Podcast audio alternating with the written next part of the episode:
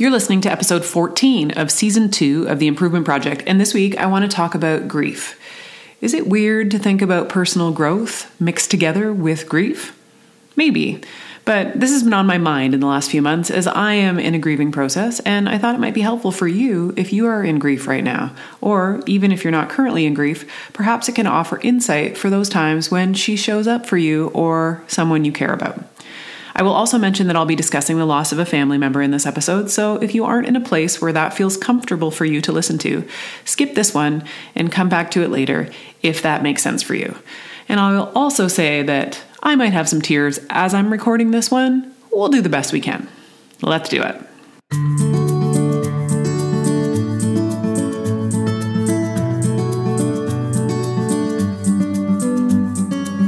Welcome to The Improvement Project, a podcast that will encourage you to get curious about what's going on in your brain that might be holding you back from achieving your big dreams and goals. I'm your life coach, Dr. Peggy Malone. After 20 years of working with patients to help them take on better habits for health and wellness, as well as working with clients one-on-one as their life coach, I've learned how the thoughts that we habitually think are the key to getting what we want in this life. I've learned that a coach can help you recognize what's going on in your mind, help you get clear on your goals, and then hold you accountable on the way to your best life. Listen in each week as I help you discover why you are the way you are and how you can lean into self-inquiry on the way to being an even better you. Let's get after it. My sister died on May 6th, 2022. My beautiful, unique, funny, smart, amazing 44-year-old sister. She had ovarian cancer and it took her quickly and way too soon. The entire experience was terrible for her, for me, for John, for my parents, for our other siblings and their spouses, for her nieces and nephews and extended family, for her friends and coworkers, for everyone who loved her. As she would say about the experience, 0 out of 10, would not recommend, 0 stars. And there it is, the dichotomy of my experience of late. Tears and pain followed by laughter in an instant. Grief is a weird and terrible thing, and as long as we are mortal, it shall remain a part of all of our lives. Grief is the price that we pay for connection. Grief is the flip side of very close emotional attachment. An article in Scientific American says this: evolutionary biologists think that grief is passed on not because it provides benefit in itself, but rather it is a side effect of having relationships. As anyone who ever had separation anxiety as a kid or who lost track of their parents at the beach knows, our bodies produce stress hormones when we're separated from our parents, and the only way for those bad feelings to go away is to come together again. This biological reaction to separation keeps us together because staying together provides an evolutionary benefit. Kids and their parents, the core relationship evolutionarily, rely on one another for protection and genetic proliferation, respectively, and so being drawn together and kept together is advantageous. In more social animals, such as humans, those reciprocal relationships extend beyond parent-child. Our siblings help us survive, as do our aunts, uncles, and friends. And when we are separated, our bodies send out alarm cries to bring us back together. But after death, the two cannot be rejoined. Grief, in its most basic form, represents an alarm reaction set off by a deficit signal in the behavioral system underlying attachment. This is written by psychology professor John Archer of the University of Central Lancashire in his book, The Nature of Grief. Now, it sounds a little bit nerd alert, but for some reason, this explanation is helpful for me as I navigate my own grief in the loss of my sister. Knowing that I feel this way because of the connection that we had is somehow comforting, even if it's a painful, sad comfort. Through the emotional chaos associated with her diagnosis, treatment, and ultimately her passing, I would pause occasionally to check in with my brain and my emotions, and I would ask myself the question that I've often asked myself when I'm going through hard things in this life. And the question is, how is this happening for me? Now, maybe this question feels inappropriate to you under the circumstances, or perhaps it seems selfish on my behalf. But this is one of the questions that has often helped me to make sense of things that don't make sense. In the first days and weeks after she died, when I felt dissociated from my body and every breath and step felt a bit like slogging through quicksand on autopilot, I didn't really have a coherent answer to this question. But as I've now had, at the time of this recording, more than 3 months to process this loss and think about grief in real time as I've been experiencing it, I've come up with some things. So I'll share them here, and it is my hope that if you are still listening, whether you are in grief right now or not, that there is something from my experience that will be helpful to you in some way. I've been practicing feeling my feelings and just staying in them and deciding that what I'm feeling is valid and okay. There is no need to jump straight out of sad back to positive and happy. Sad is valid and okay. My coach asked me in the first weeks after Jenny died how I was feeling, and I replied with some version of dissociated and sad. Then she asked me how I wanted to feel. I thought about it for a minute, and I realized that in that moment, I didn't really want to feel any different. I wanted to feel sad. And so I felt it. I didn't resist it. I cried when I wanted to cry, and then I started to feel better. Now, 3 months later, I'm mostly okay. Most days I'm my regular self, until I'm not.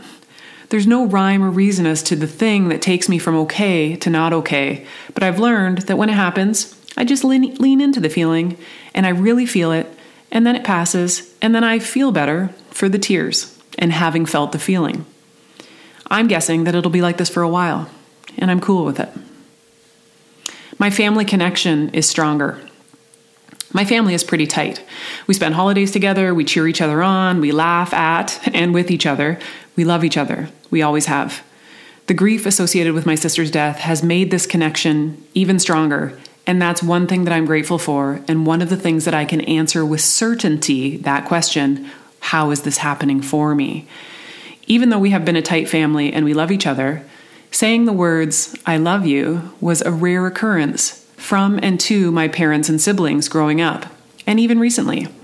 This changed when Jenny got sick, because I started, on purpose, telling her, as well as my other siblings and parents, that I loved them every time I said goodbye. This has continued after Jenny is gone, and it's a lovely addition to our family connection. Tell your people that you love them every time you say goodbye. It feels good. I mentioned that I felt dissociated from my body. This is something that I've experienced before in grief myself, and I've had many patients over the years describe it after a traumatic experience or as they are negotiating their own grief. It's something that can happen when people are experiencing something traumatic.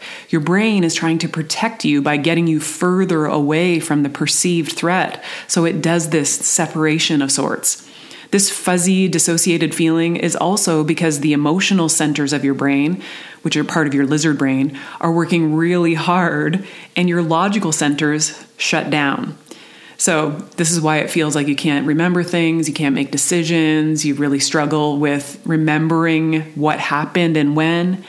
And this passes after a while as that lizard brain calms down and your logical centers come back online.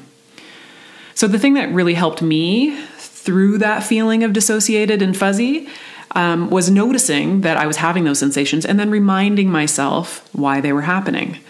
The other thing that helped was doing physical body work. So working with a massage therapist, I saw my osteopath, and I got adjusted by my chiropractor. I also really exercised more than I usually would, and that movement of my body helped to reconnect me back with my body. It sort of is like the grief was moving through my body, and I was getting reconnected with my physical self. So for you, if you find yourself in grief and you have that dissociated, fuzzy feeling, first of all, just recognize that, yes, it's going to pass, and you don't have to fight it. Just know it'll pass. And number two, doing some body work or exercise may also help. Working with my coach each week is something that I am eternally grateful to have had for the past 8 months. Processing my thoughts and feelings each week about what was going on allowed for my consciousness to expand, such that I had the capacity to hold space not only for my own grief, but also the capacity to support my sister as a caregiver through her diagnosis and her treatment and ultimately her death. The other thing that working with my coach has helped me with is allowing for my consciousness to expand such that my brain can hold space for more than one thing to be true at the same time. On a particularly terrible day about 2 weeks before Jenny died, she had just made the very brave and empowered decision to not continue with any more treatment. She and our family were reeling in the intensity of what that meant, and it was all around a bad day. On that same day, again, it was a bad day. On that same day, our temporary house, the one that we had been living in for over a year as our house was under renovation, closed, meaning that we had a huge amount of money in our bank account due to the sale of the house. It was more than we expected, and it was amazing. These two events happening on the same day in my past would have created such cognitive dissonance that I would have denied myself the joy in the celebration of the amazing to stay focused on the pain of the terrible. On this particular day, though, I looked at John and I took a deep breath and I said, two things can be true at the same time. We can still feel this pain and support my sister and my family on this terrible day. And we can celebrate this huge, amazing win in our personal life. And so we cried and we hugged, and we also drank a beer together and we celebrated. So I've said it before and I'll continue to say it. Get a coach. You and your brain deserve it in order to navigate the good and the bad in this life. And sometimes the good and the bad at the exact same time. My sister didn't want a traditional visitation or a funeral. She wanted a party. And last week, my entire extended family and so many friends and coworkers and people who loved her across many decades and kilometers gathered in fellowship to eat and drink and share stories and celebrate Jenny's life. And it really did feel exactly that, celebratory.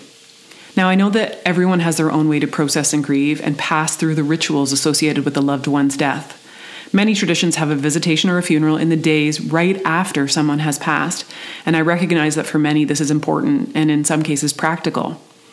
I think that for our family, in the way that this played out in order to honor my sister's wishes, the time to process and grieve her loss for a few months before we gathered in this way allowed for us to really connect and hug and laugh and chat with so many people who loved her and really celebrate and be present in a different way than if we had done it in the immediate aftermath.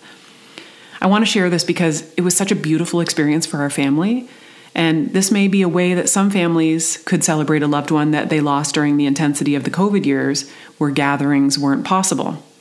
We plan to keep on celebrating our Jenny for years, so there's no timeline on this. Right after she passed away, on social media, and also when we saw people in person last week to celebrate Jenny, so many people shared stories with memories of her or how she had touched their lives. I heard endless stories of something that she did that was helpful or inspirational or funny or just something quirky that people loved about her. Each one was an addition to her beautiful legacy, and they were often definitely tear-inducing, but I loved every single one. The way that this was happening for me, other than filling up my heart with even more love for my sister, was that I've realized that sharing a story that in your brain might feel small or like a tiny throwaway anecdote, sharing that with someone who has lost someone can be extremely meaningful. So in the future, I will make more of an effort to include such stories along with the standard, I'm so sorry for your loss. A mentor of mine says, life is 50-50. It's 50% amazing and 50% shitty. The loss of my sister means that my family has been through a season of the shitty lately, and I have been doing my best to weather this season by intentionally leaning into the joy of the amazing and expressing my gratitude for little and big things along the way. So the bottom line for me as I go through this grief process and I ask myself the question, how is this happening for me? My answer is, life is for the living, my friends, and even when I feel sad and even when I miss my sister, which I will every day from now on, I'm leaning into joy. And that's it for this episode of The Improvement Project. If you are grieving right now, please know that I am sending you all the big love. Your grief is yours, and you get to decide how you want to negotiate it and weather it. If you are open to it, do the best you can to feel all the feels, but also lean into gratitude and joy as much as you can. Both can exist at the same time, and you deserve joy too, even in the terrible.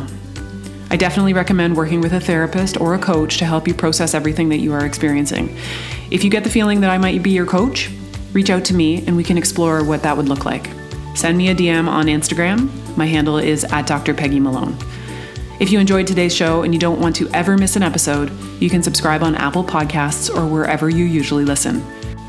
If you haven't already, I would really appreciate it if you would leave a rating and a review to let me know what you think of the show and to help others find The Improvement Project.